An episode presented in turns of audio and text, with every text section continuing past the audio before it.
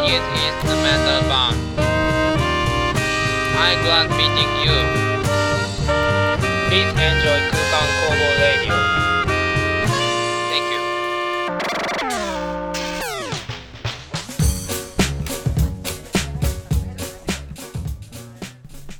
シーレブチャンネルをご視聴の皆さんこんばんは5月2日土曜日22時30分になりました空間工房ラジオソララジ9回目の放送です空間工房はキャッチーなメロディーを奏でる5人組インストバンドトランペットサックスキーボードベースドラムのメンバーで構成されています。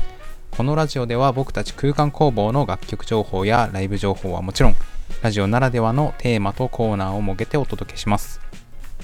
前回は緊急バッターではなくてピンチヒッターでサックスの川崎に出演いただいたんですが、まあ、今回もピンチヒッターでベースのお支えに来ていただきましたこんばんはこんばんは。ピンチヒッターです。よろしくお願いします、緊急バッターです。まあ、今回ねとリモートで収録しておりますけれどもこれでもいいね。できたらもうさ、これでいいじゃんっ確かにて思うんです。これで撮れたらもう快適にねもううん綺麗に撮れればもうなおなおよしって感じですけどね。スタジオ代もかかんないし、確かに、電車賃もかかんないし、うんってことですよ。リモートは素晴らしいですねうん。新しい発見がありますね。うん、確かに。こうやって人間は順応してしていくんですね。順応、まあそうね、順応と、うん、進化というか、対応というか、うん、そうね。うん。ということで、えっとまあ、今回ねあのベースの支えを呼んだ理由なんですけれども、まあ、まずはね MV を制作いただいたなんなんて言うんでしょう。監督みたいなうん。ポジションだったのでうん。ぜひ MV について伺おうと思ってお呼びあ、そうしました。なんですね。はい。じゃあまずは MV 制作お疲れ様でした。ありがとうございました。えっと、まあ、前回も川崎と MV の話をしたんですが、うん。まあ、今回はねちょっと監督視点での MV の思いとか、まあいろいろ聞けたらなと思っております、はい。もともとあれですよね、その、空間工房の、なんかちゃんとしたミュージックビデオ作りたいねみたいな話もあったし、うん。よしこさんと出会って、えっ、と、よしこさん自身が、なんかタップダンスやり始めて何周年みたいな、記念の年だったんで、じゃあなんか一緒にやりましょうみたいなので始まったんだよね。で、まあせっかくやるならちょっと面白いことやりたいねっつって、あの、クラウドファンディングで、あの、資金募るっていうことをやった、だった、だと思うんですけど、はいあの、そう、ミュミュージックビデオを作るってなって、うん。まあインストのミュージックビデオって、まあもう、それはそれはたくさん世の中に出てるわけだけど、うんうん。あのタップダンスが入ってるこういうあのバンド編成のミュージックビデオっていうのってあんまないんだよね。そうだね、世界的に見ても、まあ、YouTube で検索する限りはそんなに出てこなくて、うんうん。でまああってもライブ映像とかそのうん。ミュージックビデオまでもいかないなんか定点でずっと撮ってるやつみたいな、うん。なんかそういうちょっとこう映像作品とはまあちょっと一線を画してる隠してる感じのうん動画が結構上がってるイメージがあるのね。うん。でそれをなんかそそこのなんか第一人者になりたいみたいなのもやっぱちょっとあったよね。うん。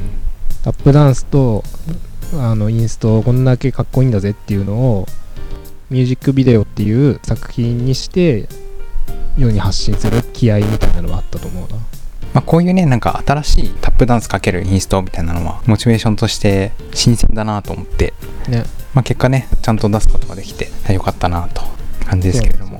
そう、う。ん。総括するとね。えっと MV で、えっと、一番時間がかかったところってあるんですか、えー、っと時間がかかったところ。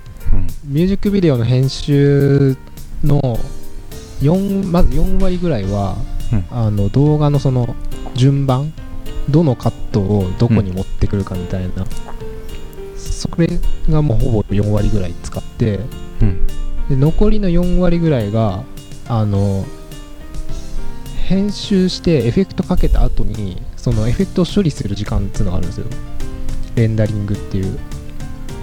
うん。その時間その要はエフェクトオンってやってすぐパッて見れるわけではなくて、ん。そのエフェクト処理してますっていう例えばさあー。3分分エフェクトかけたらその倍の6分ぐらい待たないといけないんですよね。なんか白黒にするとかね。そうそうそうそう、はいはいはいはい。でその早くかかるエフェクトもあれば、うん。めっちゃ長くあの時間がかかるエフェクトもあって基本的にすっごい地味な作業でしたね。なるほど。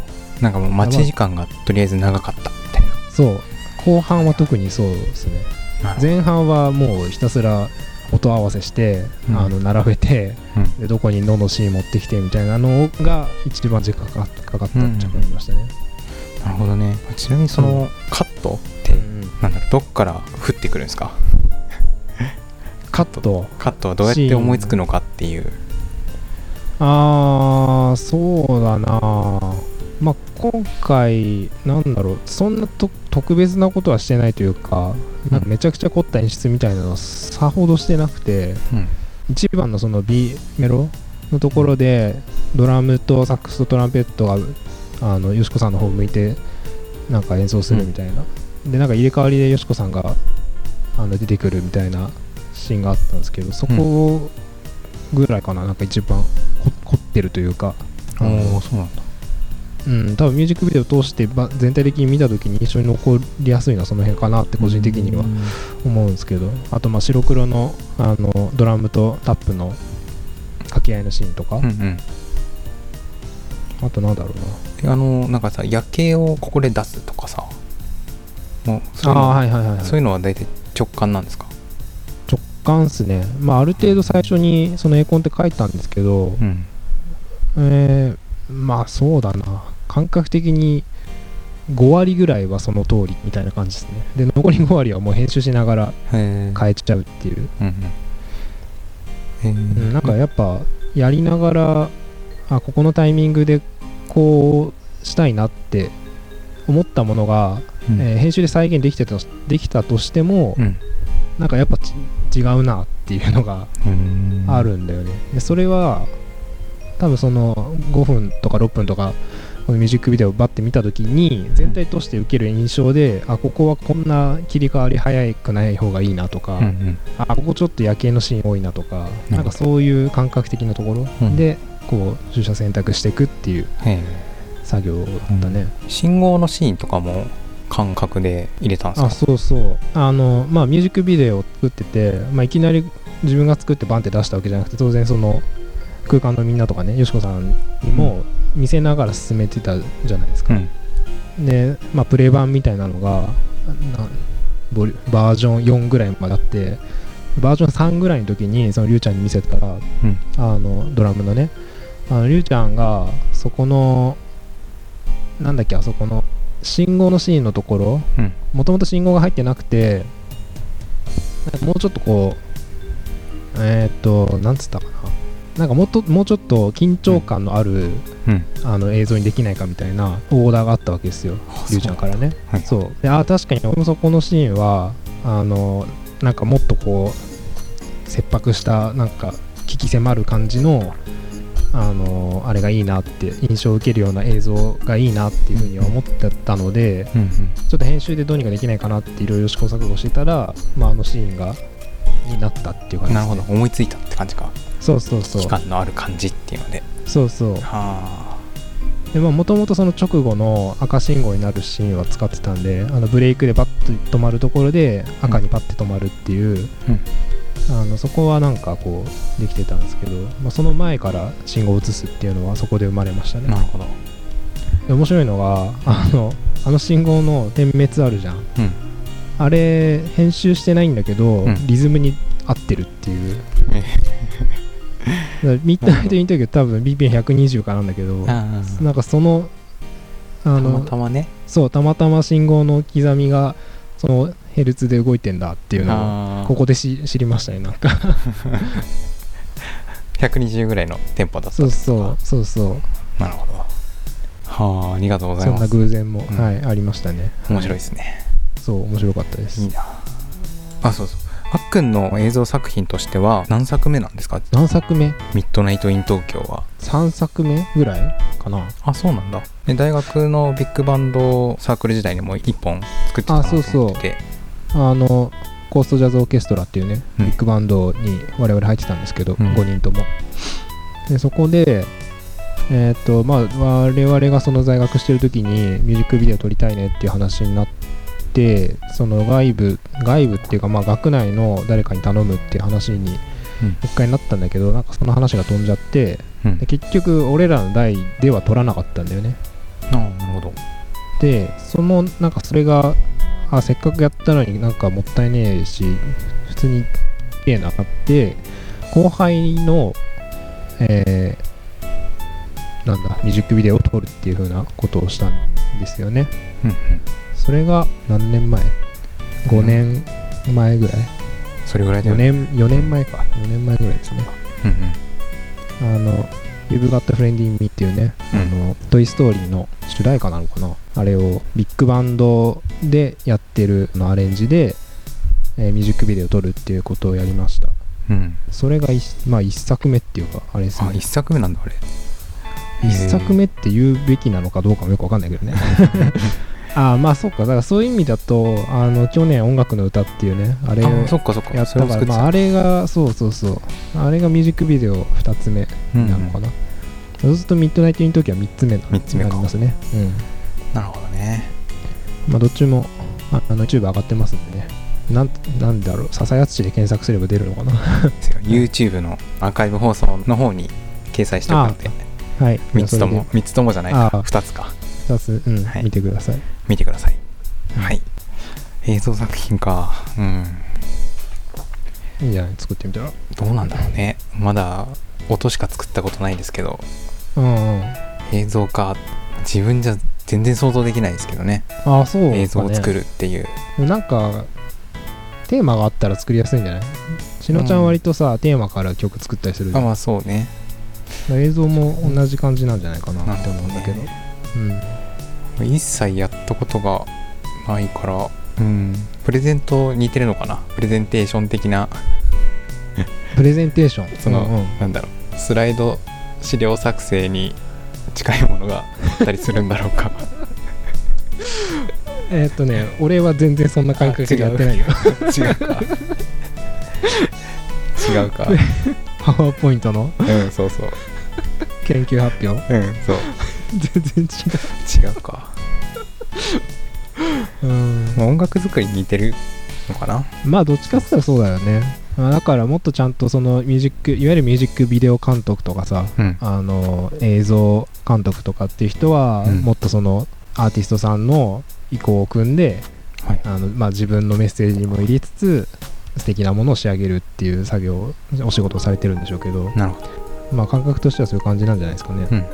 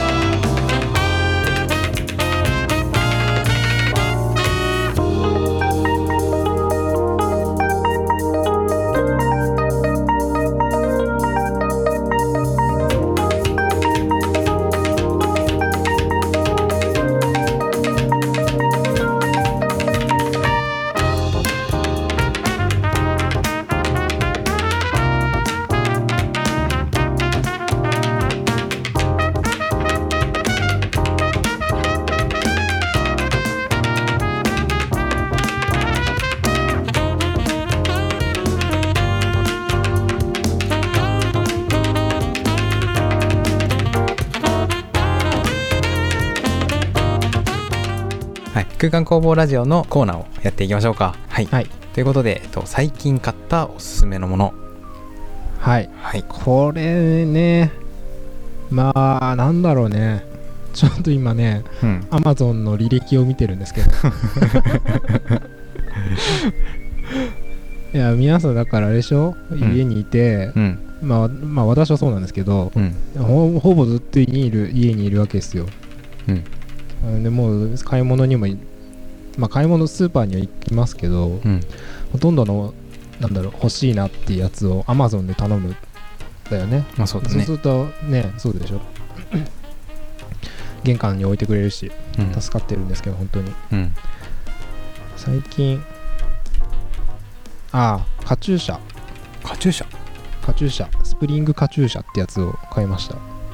なん、なんすか？あのいや普通にカチューシャなんだよ。前髪を止めるカチューシャであ何だかっていうと、めっちゃ前髪が邪魔でそれあ。を止めるだけ のために買ったんですけど結構ねいいいいっすね。初めて使いましたけどこういうものを。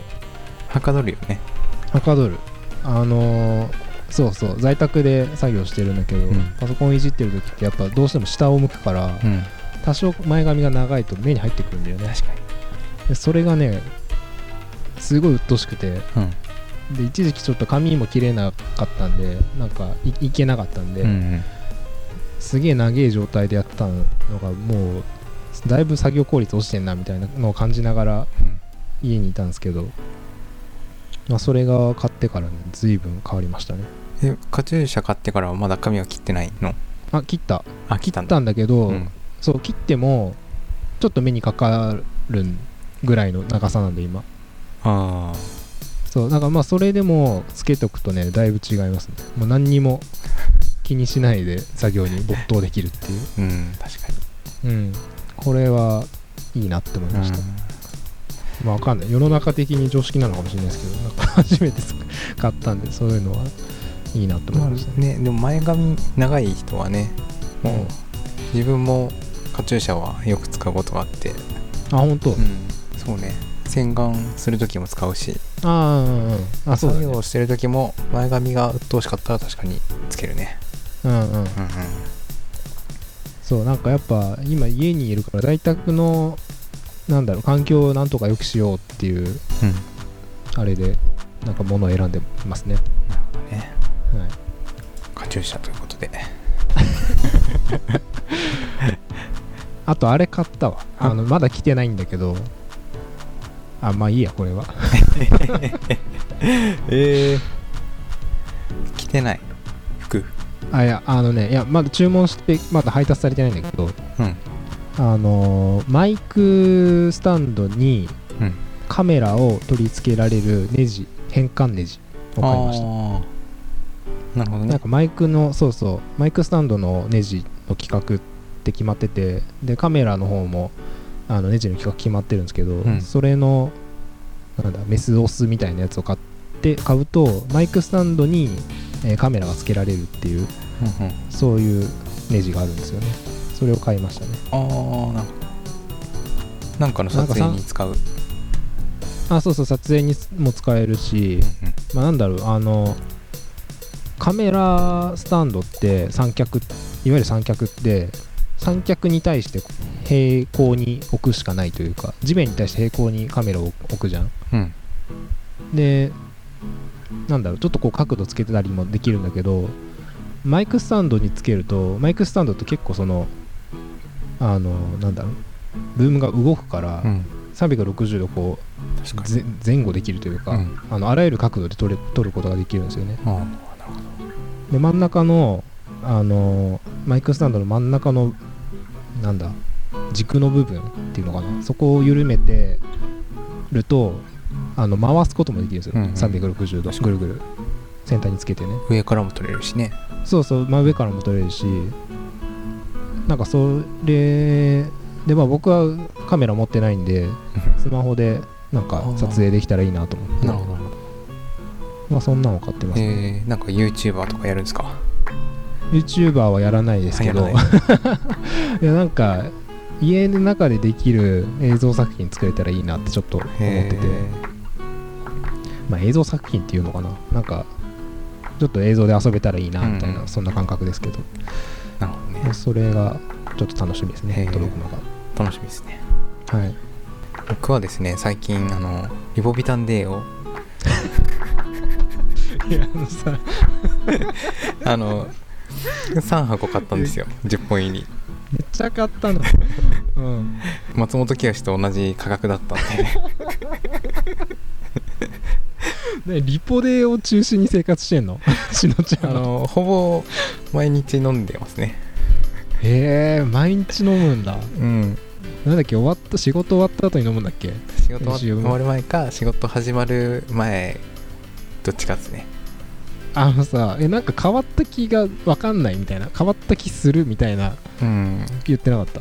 変わった気はしないけれども多分なんなんかシャキッとしてるような気はするって感じ。変わった気しないんですそう。でももう最近の趣味がそのリポビタンデーにポイントがついてるんだけどもはいそのポイント集めっていう。趣 味すごいな。山崎春のパン祭りみたいなシール集めてるわけね。そう。今もうデスクトップの右下にねこうシールが溜まってってるんで。あ そうそれ集めたらな何でっけえリポビタンデーもらえるの？それがさまだなんか何もキャンペーンやってなくて。え？シそのただール集めてるだけ？ただポイントが貯まるだけみたいな。状態でモチベーションにしてモチベーションどこにあんの？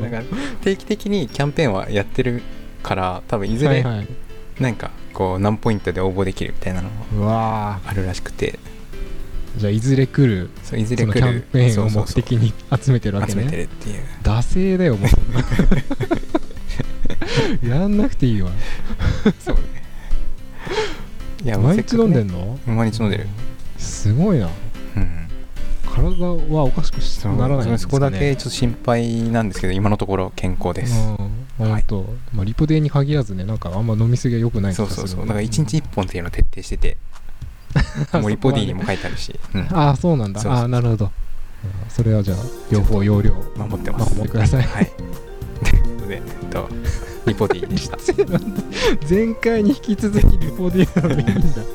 まあ、今回はあの 3, 3箱なんで。ああ、はい。そうですか。はい。ソララジ。はい。じゃあ最近おすすめのアーティストの紹介をいやあのねなんだろう。あまあ前まで聞いてたのはなんか昭和アイドルにハマってた時期がなんだろう森高千里とか。全然わからない。あじゃあ松田聖子とあか。あそれわかる、うん、斎藤由貴とか。なんかその辺をずっと聞いてた時期がありましたね。あのプレイリストで、まあ、僕 Spotify でずっと聞いてるんですけど、Spotify で聴けるんだ。昭和歌謡。えー昭和アイドル。昭和アイドル。18s、90s みたいななんか。そんなのがあります。クラシック J-POP なんちゃらみたいな。そう。まあそれで聞くとねいろんなあ知ってるわみたいな曲が流れるんで面白いですね。え昭和アイドル初心者に捧ぐ一番最初に聴くべきええ曲、まあでもやっぱ聖子ちゃんなんじゃないですか。聖子ちゃん。もう。まあなんだろうね。その知ってる曲もやっぱいっぱいあるし、聴きやすいですね。と僕は個人的な見解では思いますけど。聖子ちゃんなんか曲名とかって出ます？曲名ね「青い珊瑚礁」大井さんご賞うん。なるほど「瞳やダイヤモンド」とかね。全然わからない。ねまあ多分ね UFO 聞けばわかる。UFO はあれでしょ？あのあーなんだっけ？キャンディーズじゃなくて。おにゃんこクラブ。違う。違う 違うか。違う違う。UFO 誰だっけ？ピンクレディあそうピンクレディーね。そうそう。もうちょい古いですね。70年代ぐらいなんじゃないかな。うん。あキキビビリリーっていうアーティストがおすすめです。キキビビリリうん。なんか多分女性シンガーシンガーソングライターみたいな感じなのかな。多分一人でやってるんですけどお。あの DTM 的なあのパソコンあこれは最近の人ね。最近の人昭和の人かと思った、はい。あじゃないです。あ。これは最近の人。キキビビリリうん。これ知らなかったな。これは割といい感じです、うんあとはあれですもう最近はユキとかジュリマリとかも昔聞いたやつばっか聞いてるんで、うんちょっとなんと思って感じですね、うんね。はい、最近あります、うん、僕はあれですよ。あの school food punishment。あああれいいっすよね。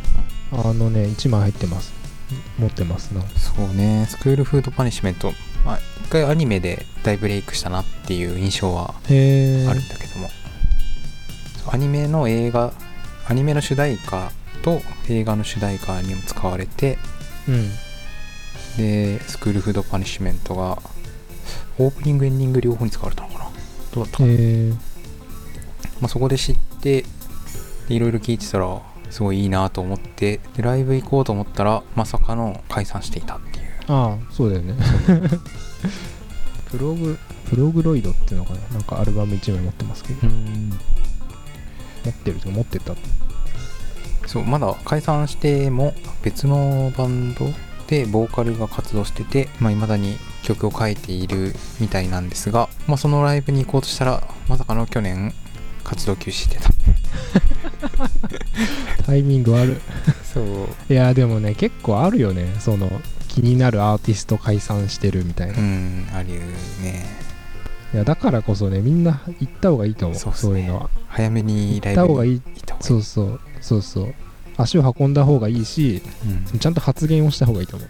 お前らはいいぞっていう。ああなるほ うん。やっぱそういうの大事っすよね、どうん確かに悪いものにはやっぱ悪いって言いがちだけどまあ文句はさ、うん。騙すと出るからさ。逆ってあんま出ないんですよねその、にうんうん。良い良いというものに対して良いっていうのってん。結構難しい、がなんか言わないと出ないことだと思ってて、うんうん。ね。確かに。それそういう声がまあ届く環境だったらいいですけど、ん。まあ、な何で解散したかは知らないですけどね、まあ、多少ないともそういう声があったのなら違ったのかなみたいなことをね、うん。思うとあれですよね。そうですね。ということで昭和アイドルと kiki vivi lily。うん。と、そうですね。まあ、 school food punishment。はい。みたいな感じで。みたいな感じで、はい。ソララジ。はい。というわけでそろそろソララジ終了のお時間がやってまいりましたえー今回はベースの支えに来ていただいて MV のあれこれについて話してもらいました。いかがでしたでしょうか？あれこれってなんだね。いかがでしたでしょうかね？はい。はい。まあ MV のそのなんだろう。MV にまつわる話ってあんまりしてないよね。うんしてないかもね。しないから、まあ改めてね。なんかラジオならではのコンテンツということではいはいオリジナリテティのあるものになったかななんて確かに。思っております。はい次回は5月16日土曜日更新予定です。今回もご視聴いただきありがとうございました。またね。またね。